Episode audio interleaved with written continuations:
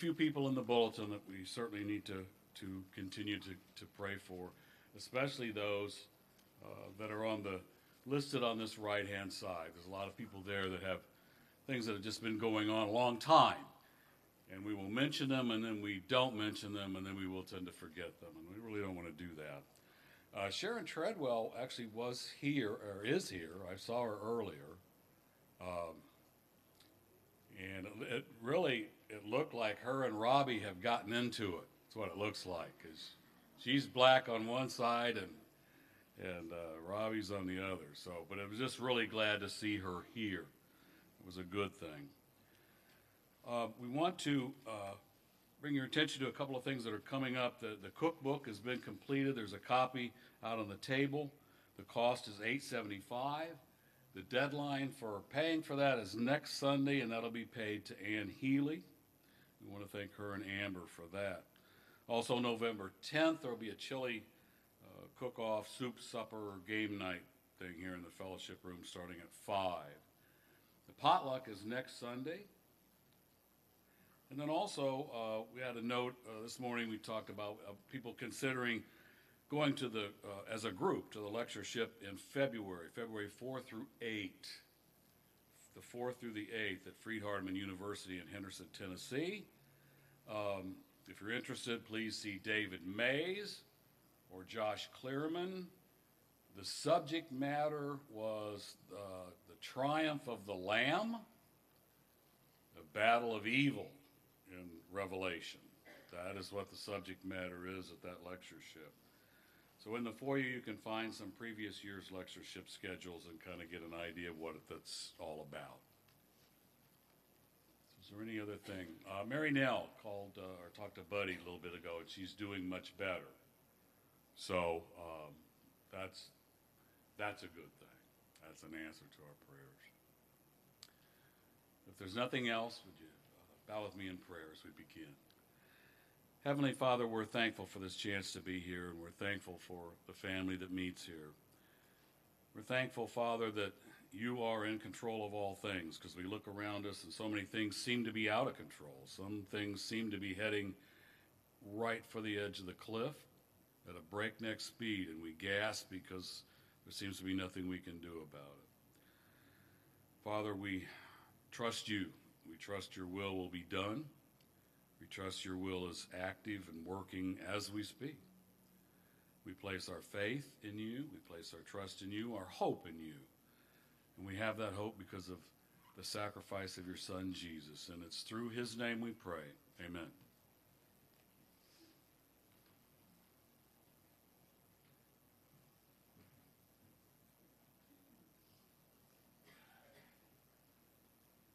First song this evening, number 195. How sweet, how heavenly. How sweet, how heavenly is the sight when those that love the Lord in one another's peace delight and so fulfill the word. When each can feel his brother's sigh and with him bear a part, when sorrow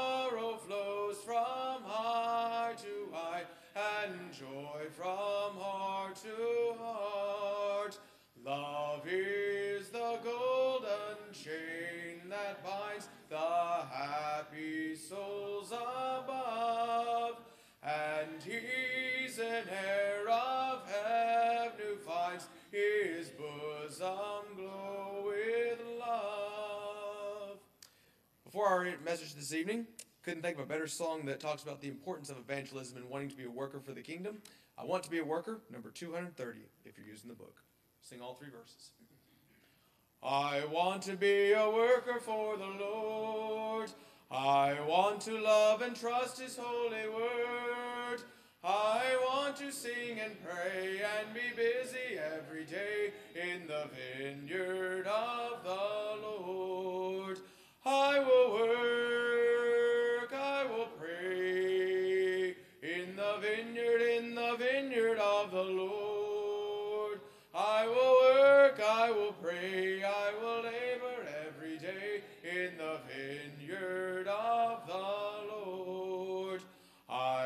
to be a worker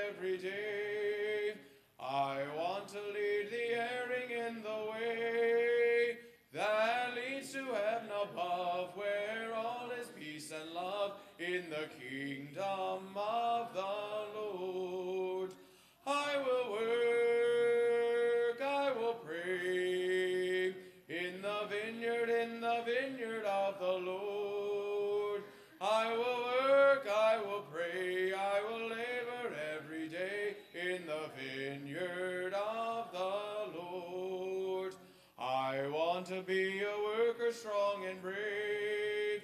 I want to trust in Jesus' power to save. All who will truly come shall find a happy home in the kingdom of the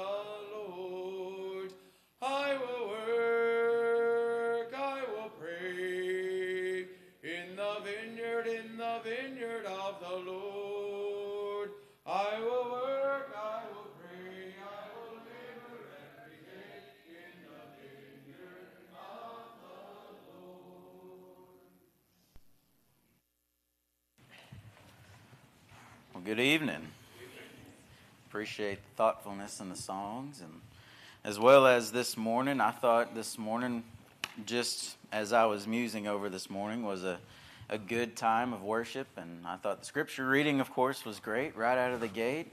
Songs and the singing were great. I know we don't do things just off of feeling or anything like that, but being here, it felt good. It was very enjoyable, and I enjoyed worshiping with you guys this morning and this evening already. We are continuing to talk about uh, evangelism and trying to, uh, not trying, we are motivating ourselves and one another and encouraging one another to get off the bench, so to speak, and get in the game, to, to tackle this big, it seems like this impossible task of can I be an evangelist? And of course, the answer is yes, you can. Everybody is called to evangelize, everyone is called to be an evangelist.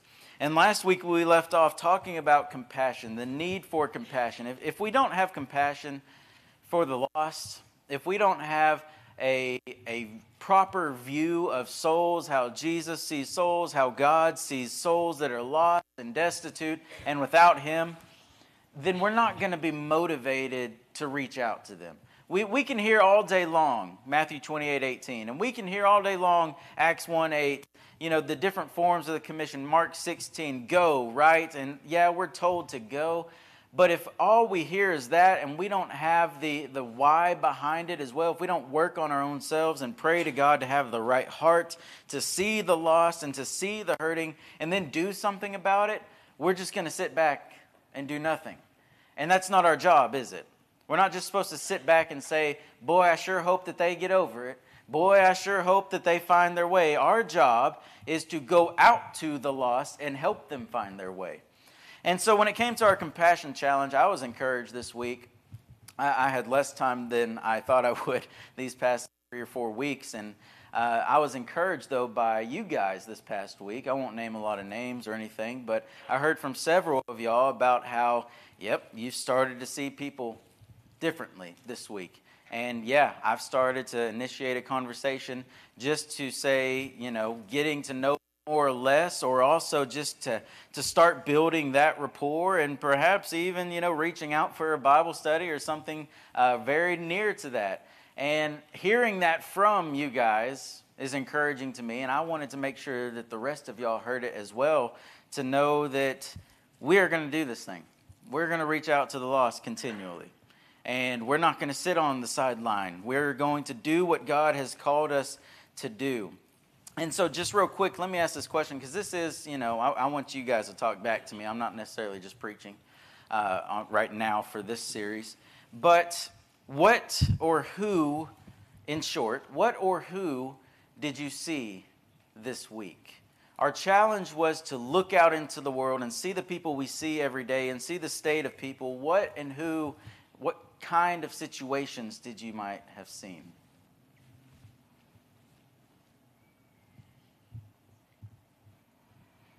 Well, while you're warming up, I'll tell you what and who I've seen. What I've seen is a lot of people that are caught in the hustle and the bustle of life, ignoring things, ignoring people, trying to just get by, just to, to do their thing, get in and get out of places. They're there for themselves, but also seeing and, and I'm a people watcher. My wife is even more of a people watcher. You know, you're kind of out places and, and everything. And we're not eavesdroppers, I'll tell you that. But sometimes you hear things. And you hear the way that people talk. And in some sense, it is kind of depressing the outlook they have on life or the outlook they have on the way the world is going. And you can tell without them really asking the question, they're, they're looking for an answer and everything else seems to fall short of an answer. That's what I've seen this week. What about you guys? When, when you hear somebody speaking and realize that they're depressed over what's going on, they will appreciate a, prayer, a prayer with them. Yeah, they will appreciate a prayer with them, right? What else? I heard a couple voices. I thought I did. If I'm hearing voices, that's not good, is it?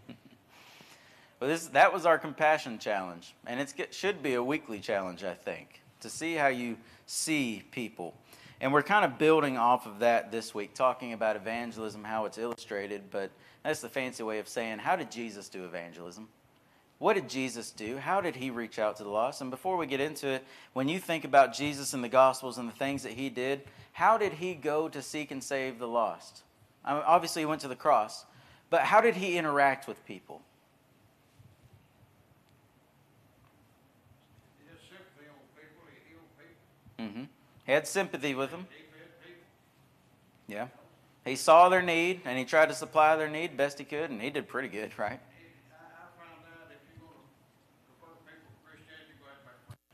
There you go. Yeah, you got to build a relationship. Yeah. You're right, especially in today's world, right? You got to build that relationship there. And that's just about what Jesus did every single time. I heard a thing about Jesus, you know, he never condemned anyone. You know, when the woman was taken to him in adultery, he didn't condemn her. He told her, don't sin no more. Yeah. But he didn't condemn her. Right. That's a good point. What? And so we don't need to be condemning people, we need to try to help those people out of the problems. Right see their situations, see how we can interact with them in their unique situations, right? What else would y'all say? How did Jesus do it? That's pretty good. Mm-hmm. Yeah, and how so? Hmm. Yeah. In Luke 10, when, yeah, how do you read it, he said? And and if there was any kind of pushback, okay, well we're going to push back with scripture, right? Yeah. Good. Yeah, and a lot of it was you got to get to the relationship aspect and then you get into the re- revelation aspect, the word of God aspect. And that's part of what our uh, description, not our definition, our definition apologetics, sorry, y'all can tell what mode I was in. Our definition of evangelism it comes from the word euangelion, which is good news or translated gospel, but euangelistes is, is the word, and its root word is the good, and the good news where we get that from. So, quite literally, to evangelize is to gospelize. That's our definition. And it requires us speaking about the good news about God. Now, our description of it evangelism is the developing of relationships that are strengthened through rapport. You know whoever it is that serves your donuts. You know whoever it is that serves your coffee or whoever it is that you meet at work. That you got a little bit of a relationship there, right? Is it a strong relationship? It could be, depending on your situation. But the idea is to strengthen the relationship wherever you are, or your family members that, that might be kind of far off, not very close to, and build rapport, build trust, build respect, mutual trust, mutual respect back and forth. And that's a lot of what Jesus did when he stepped into a situation, when he stepped into the life of a person. Because then that enables the revelation of God's will and God's word into the life of the seeker, allowing Christ to be seen and taught and exhibited. Like you're saying, unless there's a relationship there, especially in today's world, who's going to listen to me telling them, you've got to change your life, make a complete 180, and do all these different things, and you got to believe that God says this. Why would they listen to me? Why would they trust me? Just some, some average Joe schmo off the street or something like that, right? There's a one in a hundred chance that someone might. But for the most part, there needs to be a relationship growing and happening there, being strengthened, and the rapport being strengthened. And as a result, you and I, throughout this process, we are participating in the scheme of redemption, and the kingdom of God grows by our own growing more into the likeness of Christ, as well as disciples being made and disciples coming to a knowledge of the truth and becoming Christians after that. And so that's what we're going to see Jesus doing here in three places. And I like to kind of ask this question which one are we in these stories? And this will make sense as we go, but look first with me in Luke 18. We're going to look at three narratives where Jesus is evangelizing, where Jesus is reaching out to uh, the hurting. Luke 18, the next one will be right after that, Luke 19. These are stories I think that you are familiar with. If not, I might have to go get me some batteries here in just a second. That's all right. Luke 18, verse 35 through 43, where Jesus comes across this, this blind man, this blind beggar, as he is on his way to Jericho. Y'all there? We're going to read through this just as one block right here. As he drew near to Jericho, a blind man was sitting by the roadside begging. And hearing a crowd going by, he inquired what this meant. And they told him, Jesus of Nazareth is passing by. And he cried out, Jesus, son of David, have mercy on me. All right, so already right out of the gate, this guy's situation is not very good, right? Yes, he's blind. Is that necessarily awful? No, but he's also a beggar. Okay, so he, he's had a hard life. He's got two major things working against him. Three being also, he probably recognizes the sin that he might have in his life. But you know what verse 38 tells us? Because verse 37, they say it's Jesus of Nazareth passing by. Well, he's already heard about him because he's saying, Jesus, son of David. They didn't say that. So he's heard about this guy. He knows that this must be the Messiah from the things that he has heard. Does he fully understand that when he says that? I don't know. Maybe he does, maybe he doesn't, but that's what he cries out Jesus, son of David, have mercy on me. He knows who this guy is, I think. And those who were in front rebuked him, telling him to be silent. But he cried out all the more, Son of David, have mercy on me. What is the need for mercy? Why mercy? Why does someone need mercy? Yeah, but but why do we need mercy? You're right. Because we're at fault for something, right? Mercy is don't give me what I deserve.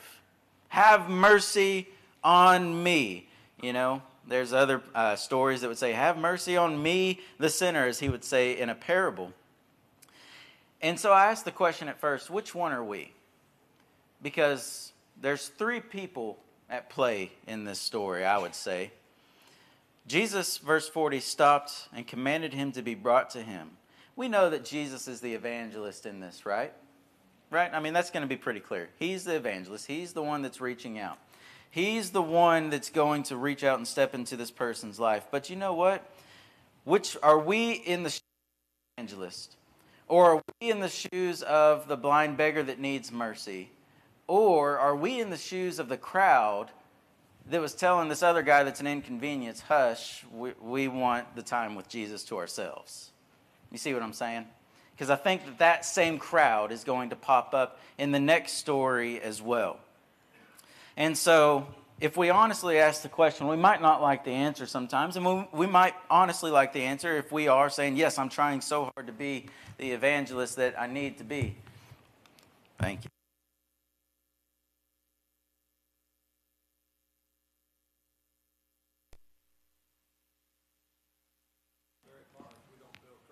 Right. Right. The trust is needed there. That's where the relationship and, and the rapport comes in. And so he continues on, verse 41. What do you want me to do for you? What can I do for you is, is the question, right? He said, Lord, let me recover my sight.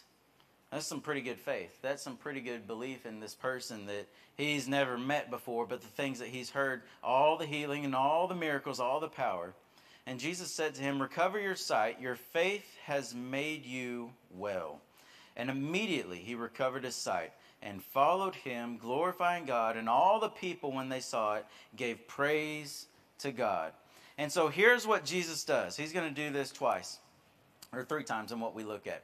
First, he's going to stop and he's going to connect. There's the relationship. He's gonna he's on his way to Jericho. He's got something to do. He's got a mission in mind, right? There's things that he's doing in his daily life right now. But he is part of his mission.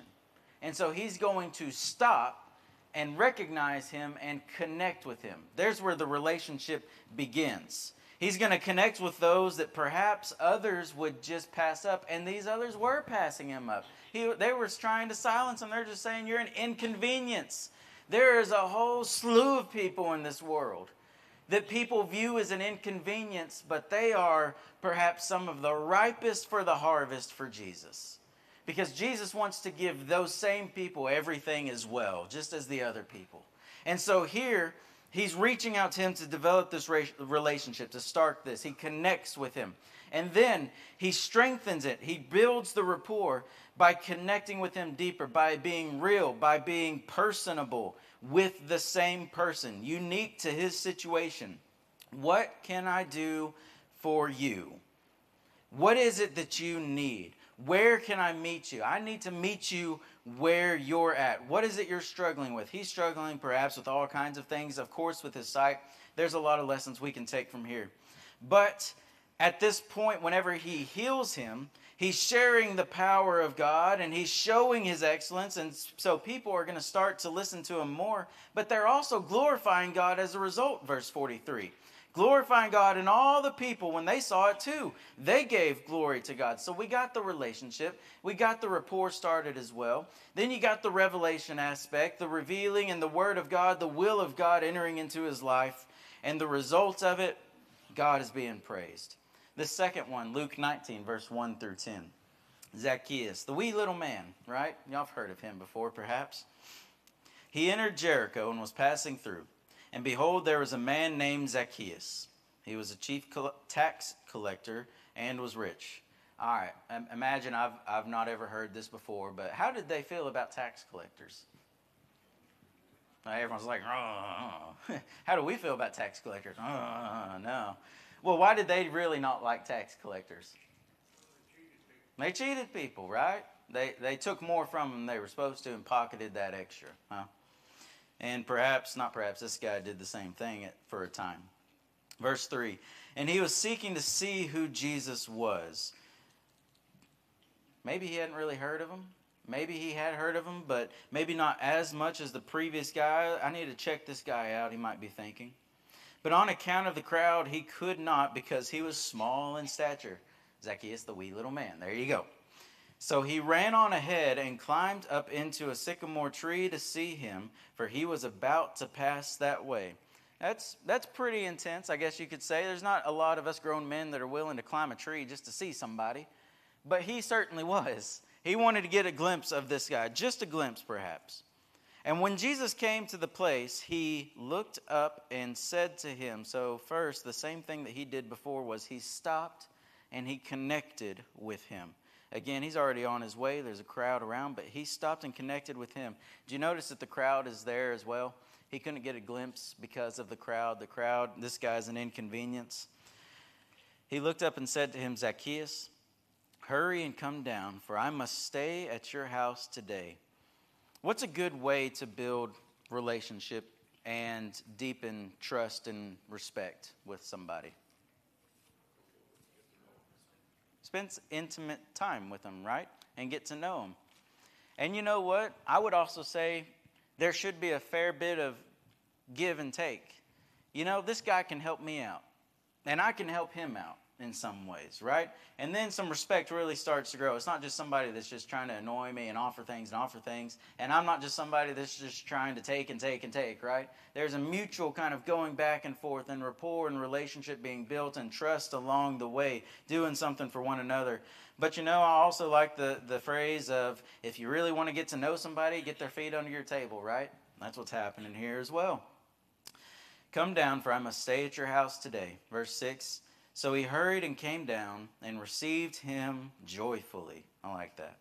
And when he saw it, or excuse me, when they saw it, they all grumbled. He has gone in to be the guest of a man who is a sinner.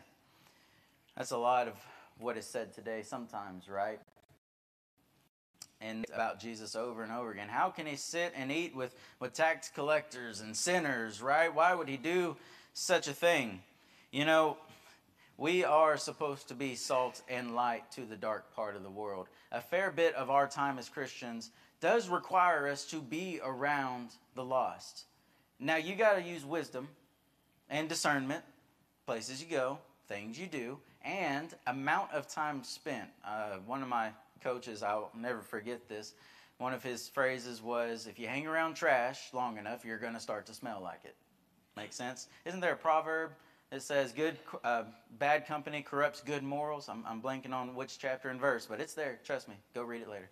And the idea here is there is a need to be around the lost. Yes, and they didn't understand this. They thought, well, we just got to keep them good and stay and, and keep the good to ourselves, right? And not go out here. We, we can't go out to these dirty, sinful, awful people, but those are exactly who needs the sick. Uh, the, the sick are the ones that need the physician, right?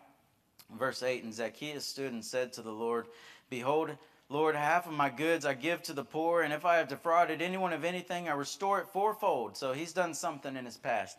And all we read was, let's have dinner together. Okay, we're having dinner together, and everyone's complaining. Something in this dinner was talked about. Something in this time together was touched on. There was a spiritual truth. There was, there was a Bible class, a, a Bible study, I guess you could say, that took place where Jesus, he knows this guy. And he's going to speak right to his heart so that he could change and have the spiritual nourishment that he needs. And it looks like he got it.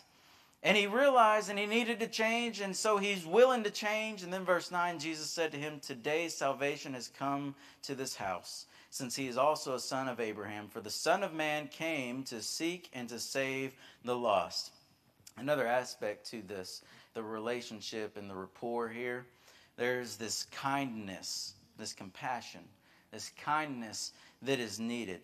Seeing the person and entering into their world and eventually being able to share salvation, eventually able to share the good news that is needed by Jesus. And there's somebody this third story that really, really had a void in her life. In John chapter 4, we see the famous story, the woman at the well. And boy, did she have a void. And she tried to fill it. Do y'all remember what she tried to fill it with? She had five husbands, and the man you're with now is not your husband, Jesus said. And so, and, and there's a lesson there too. We'll get there here in just a second.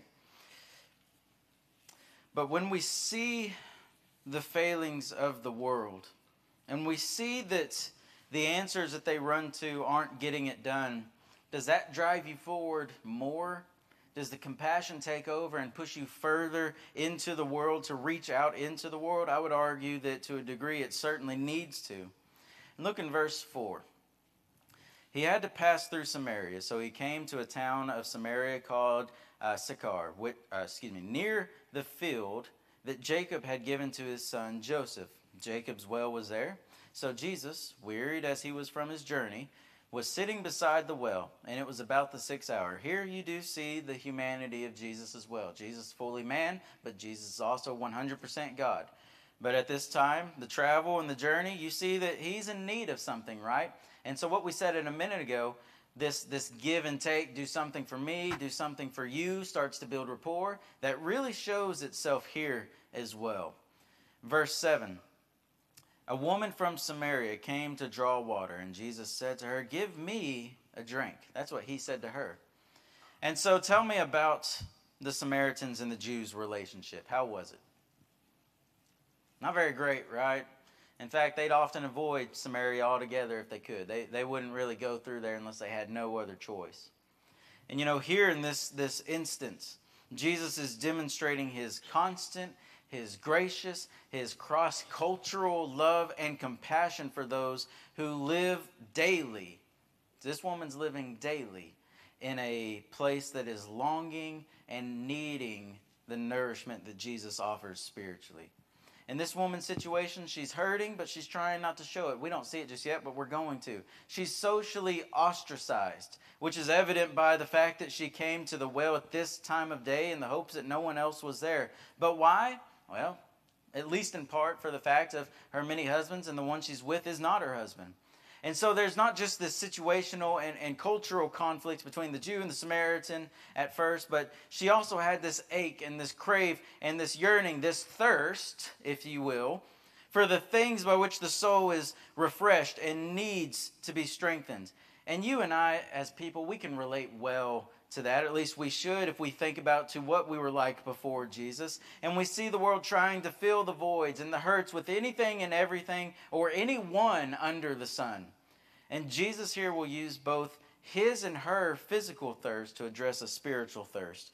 He goes on, verse 7 Give me a drink. For his disciples had gone away into the city to buy food. The Samaritan woman said to him, How is it that you, a Jew, ask for a drink from me, a woman of Samaria? For Jews had no dealings with Samaritans. Jesus answered her, If you knew the gift of God and who it is that is saying to you, Give me a drink, you would have asked him, and he would have given you living water. And the woman said to him, Sir, you have nothing to draw the water with. The well is deep. Where, where are you going to get this living water? Are you greater than our father Jacob? And of course, the answer is yes, right? He gave us the well and drank from it himself, as did his sons and his livestock. And Jesus said to her, Everyone who drinks of this water will be thirsty again, but whoever drinks of the water that I will give him will never be thirsty again. The water that I will give him will become in him a spring of water welling up to eternal life. And the woman said to him, Sir, give me this water so that I will not be thirsty nor or have to come back here to draw water. Don't you like that? I don't want to have to come back here to do this. I don't want to have to go thirsty anymore. She's not quite getting what he's saying, though, of course. And in this instance, she is somebody that is uh, spiritually confused and, and troubled in her understanding. Verse 16, Jesus is going to address the heart of the matter almost. He's just going to go right to it. Jesus said to her, Go call your husband and come here. And the woman answered, I have no husband. And Jesus said to her, You are right in saying, I have no husband, for you have had five husbands, and the one you have now is not your husband. What you have said is true. And so here's a portion of the power of God just in his knowing that he's showing her, as well as the other truths that he's saying. The woman said to him, Sir, I, I perceive that you're a prophet. You bet. That's what I would add a little verse right there, maybe, or a little note. Our fathers worshipped on this mountain, but you say that in Jerusalem. So, okay, I see that you're a prophet. I see that you know, you know what? I got a bone to pick with you. Our fathers worshipped on this mountain, but you say that in Jerusalem is the place where people ought to worship. So she's got other qualms as well. She wants to address these other uh, spiritual discussions and, and these other uh, Bible topics, I guess. But Jesus just cuts to it. He cuts around it. He addresses it, but he cuts around it to get to the heart of the matter. Woman, believe me, the hour is coming when neither on this mountain nor in Jerusalem will you worship the Father. You worship what you do not know. We worship what we know. For salvation is from the Jews, but the hour is coming and is now here when true worshipers will worship the Father in spirit and in truth. For the Father is seeking such people to worship him. And so, at all of this, the conversation goes on. I know you've heard the story and y'all studied it recently. But she had trouble understanding this. And Jesus' statements right after her trouble was, was penetrating. It touched the very core of her being. And it addressed her very specific situation. Now, I have absolutely no problem with there's different ways that you can evangelize and different methods you know there's different uh, studies you can take someone on there's different tracks you know y- y'all know what i'm talking about and all those are good. And I think they're useful for sure. But at the same time, what we got to do in order to be evangelists like Jesus is make sure that we address the person specifically and meet them where they are specifically and be more personable in that, not just kind of go through a checklist of a study. If we need it, great, yeah, we'll do that. But if we need to address something very personal, like with this person, absolutely. The woman said to him, verse 25, I know that Messiah is coming, who is called Christ, and when he comes, he will tell us all things. And Jesus said to her, I who speak to you am he. And then an amazing thing happens after all of this conversation. She of course, believes, and then she turns into being a messenger herself, almost right away, it would seem. She's overjoyed at who she's found. She's overjoyed about what in the person of Christ, what in the Messiah she has come into contact with. She is excited about that, that she realizes this is the living water that he is referred to, and that he has given the living water, being the Word of God, and dr- addressed me personally and my needs personally and my problems personally. And so the words result in her life transformed her from broken to bold, from a person that was hiding from the crowds to a person that says oh, over down in, oh, what verse is it? I'm, I'm losing my verse here. Verse 29. Come and see a man who told me all that I ever did. Can this be the Christ? And they went out of the town and were coming to him. Before, she's avoiding everybody. And now she's turned from someone so touched by Jesus and touched by the message of Jesus to saying and going to them, Come and see. Come and see this person. And you see the harvest start to take place here. He sowed the seeds and he reaped a messenger to his cause. One sows, others reaps here, and all the efforts are bringing God glory. And so, part of this application that I see here for evangelism is to sow, of course, the goodness and the kindness and the relevance of the message in people's lives. And don't forget, and this is where we began a couple weeks back, don't forget what we used to be away from Jesus. Can you guys remember that? If you're having trouble remember it, go read Colossians chapter 1. Don't forget where we were away from him. Because if we forget that, we forget the joy that we had when we came to Him, when we were saved. And if we remember the joy of coming into contact with Jesus, we're going to look like this woman, or we're going to look like the demon possessed man we talked about last week that went away proclaiming Jesus and everything that he had said and everything that he had did. Don't forget about the joy that it is to be in Christ and use that as motivation to tell somebody the message and not to hide from the crowds. I know there's probably a few people chomping at the bit. Does anybody want to add anything here before we move on? Yes, sir. Well, I think it's worth noting what she won those other people to. Mm-hmm. Because how quickly did they go, it's not, I will put you in there. It's not what you told us, Josh, anymore. We've actually seen, we've heard it from him. We have a relationship with Jesus Yeah. Now. It's not you, it's him. Right.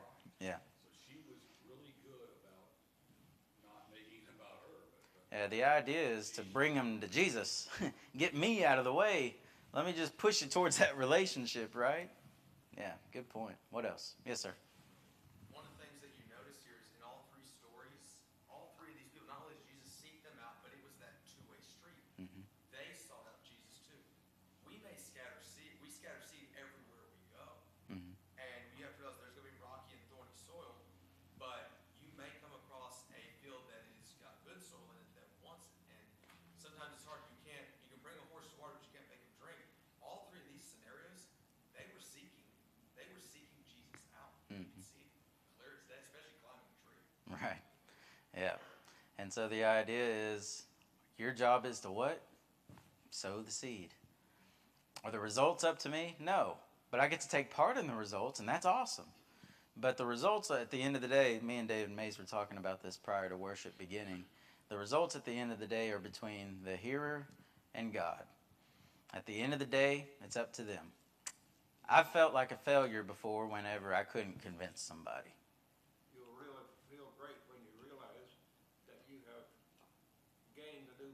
Right? And I felt like a success whenever we gain a new brother or a new sister. But at the end of the day, those feelings that are there, it's it's a good thing to have them because that means you got the compassion. It means you're tied to it emotionally as we should be. But don't count yourself down and out because in this, I, I keep using the sports uh, uh, analogy. Well, let me go to this last point because I want to apply this and challenge like we had our compassion challenge and do an evangelism challenge now of sorts. But you know, today um, I was watching the Cowboys, and, and one of the things you notice in, in any sport really that's doing real good or a team that's doing really good is there's a pretty large amount of positive energy that comes from the team, right? If they're going into it jazzed up, they're going into it pumped up, and they stay pumped up and they're not overly frustrated at one another and just giving up and quitting over here, the team's going to do good and it's going to continue to do good. And even if they don't win, they're going to do the best that they can if that's everyone's attitude and mentality there. You win some and you lose some. But in the same way, if the member of the team's heart and effort isn't in it, then the whole team suffers and, and limps along to some degree.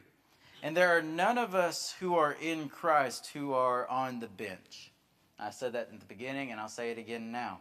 We've got to have the same goal of winning just one more, one more soul, and having that amazing energy going out to achieve that. And we're each called to see, as we talked about before, and as we see Jesus do it today, he stopped, he saw, and he connected with the hurting and those that were seeking, and he sympathized with them, he served them, and he shared life with them and the Word of God as well.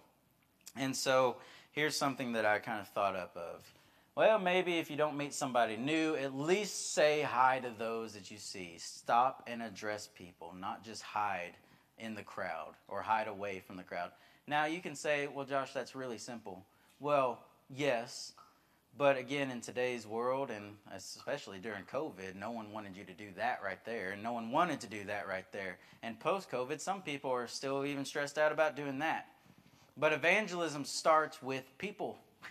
if you don't talk to people, you won't evangelize. And so it might seem elementary, but at the end of the day, it's got to be reminded. I've got to say hi to those that I see. I've got to have some kind of relationship with those that I might see every day, or at least on a weekly basis or a bi weekly basis.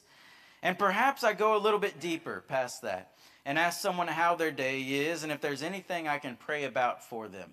And so now I'm addressing the spiritual. I'm going past the surface level and I'm addressing the spiritual. It's it's a lot easier to do when you're at a, a restaurant or something when things are not like busy lunch or busy dinner. You know, if you're kind of at a, a rel- relaxed kind of time, you ask your, your waitress or your waiter, is there anything we can pray about for you? And sometimes you'll you'll hear, no, nothing really. And sometimes they'll share, well, my mother, you know, or well, I have this kind of going on in my family. All right, y'all see the connection we're making, right? And then you start to say, okay, well, we're going to keep praying about that past here, but how about you pray with us right now, too, about this? And then, if you're bold, and you are, invite multiple people, as many as you can find, one at least, to a study, to a Bible class, without worrying about the response. Just worry about saying the, as the woman said, the come and see. Uh oh, we're panicking. I got to invite people to study with me, or I got to invite people, right? Now, I wouldn't say that evangelism is necessarily just inviting people to church. I never have really thought that, especially if the definition of evangelism is speaking the good news about Jesus. Well, that's up to me to do, right? But perhaps, if this is an easy segue for you, come with me, let's worship together, then let's go have a conversation about whatever Josh said that was wrong or okay, and whatever the songs that we sang and the things that we did and whatever else, and have the conversations move forward from there. That's my challenge for myself and for you guys this week, as well as a continued compassion challenge of seeing people and recognizing those daily in our lives that perhaps we can do these three steps with. Is there anything you guys would like to add before we close?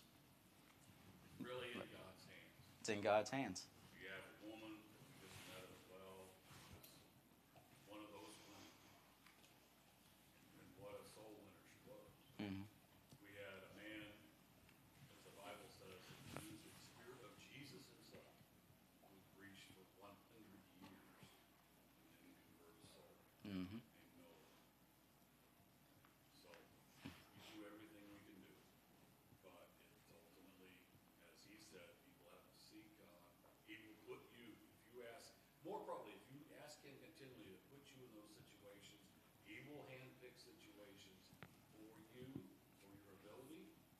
experience, for your courage. He yeah. will do that for you. Yeah.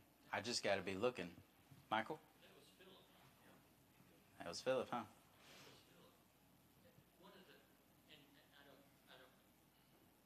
Philip the evangelist, as it says.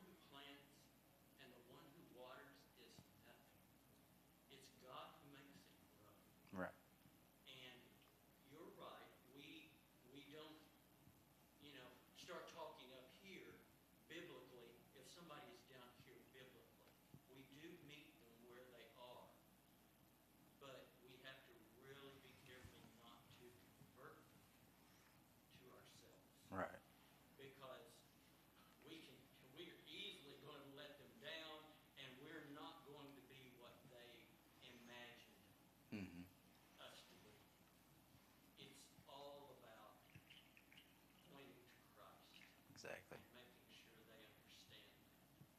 Yes, sir. And if you put on the characteristic of, of Christ, uh, it, it is better to win them over to that nature. Mm-hmm. Agreed. Because if they're going to uh, follow your example, you certainly don't want to lead them astray. Right. Yeah. And we don't need a situation like First Corinthians 1, you know, I follow Paul, I follow Peter, Apollos, right? Larry, were you going to say something? Okay. Well, at this time, we want to offer an invitation during this time where if you need prayers or help of any kind, we want to assist you and help you. Um, and so if you need anything from us, let us know as we stand together and sing.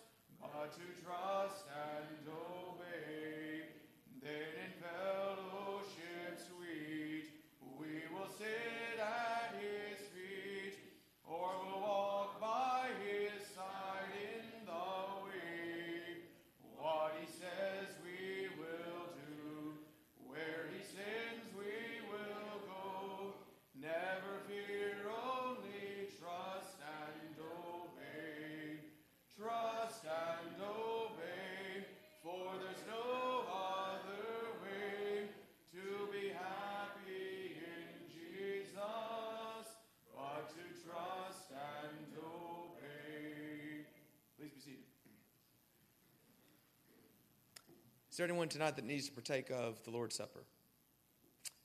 Okay, we'll sing number 682, Lead Me to Calvary. We'll sing the first and last verse to prepare our minds for that. King of my life, I crown thee now. Thine shall the glory be. Lest I forget thy thorn crown brow, lead me to Calvary. I forget Gethsemane,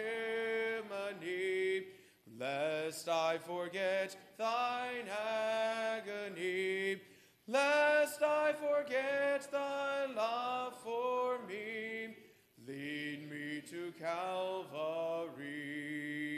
May I be willing, Lord, to bear daily my cross for thee, even thy cup of grief to share. Thou hast borne all for me. Lest I forget Gethsemane,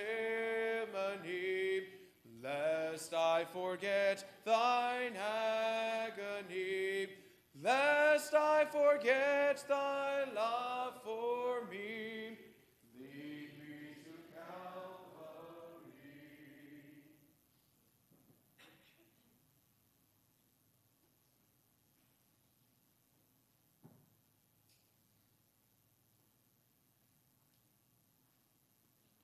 We see a show of hands again?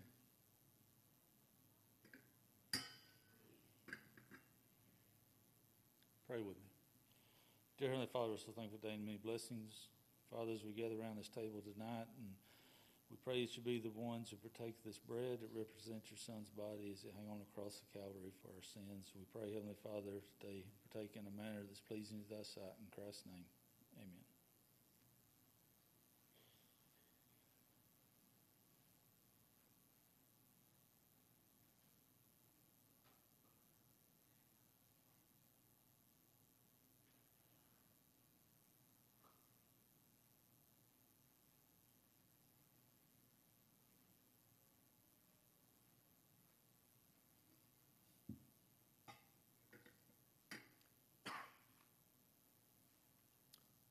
Let us pray. Lord, as, as we take this cup, let us remember that represents the blood that was shed on the cross for our sins. In Jesus' name, amen.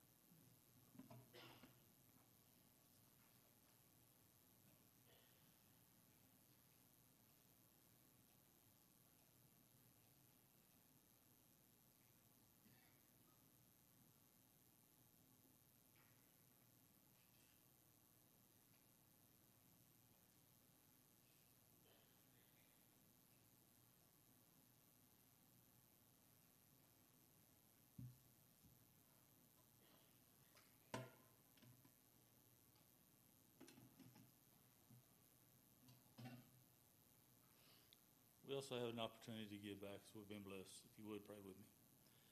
Dear Heavenly Father, we're so thankful for all the blessings in our life. We know that everything that we have comes from you. And we pray, Heavenly Father, as we give back a portion that you've blessed us with, that we give back with a loving heart. And we pray, Heavenly Father, that you be with the things done with this money, that it's done pleasing to thy sight and advances your kingdom in Christ's name. Amen. The tray will be put out in the foyer.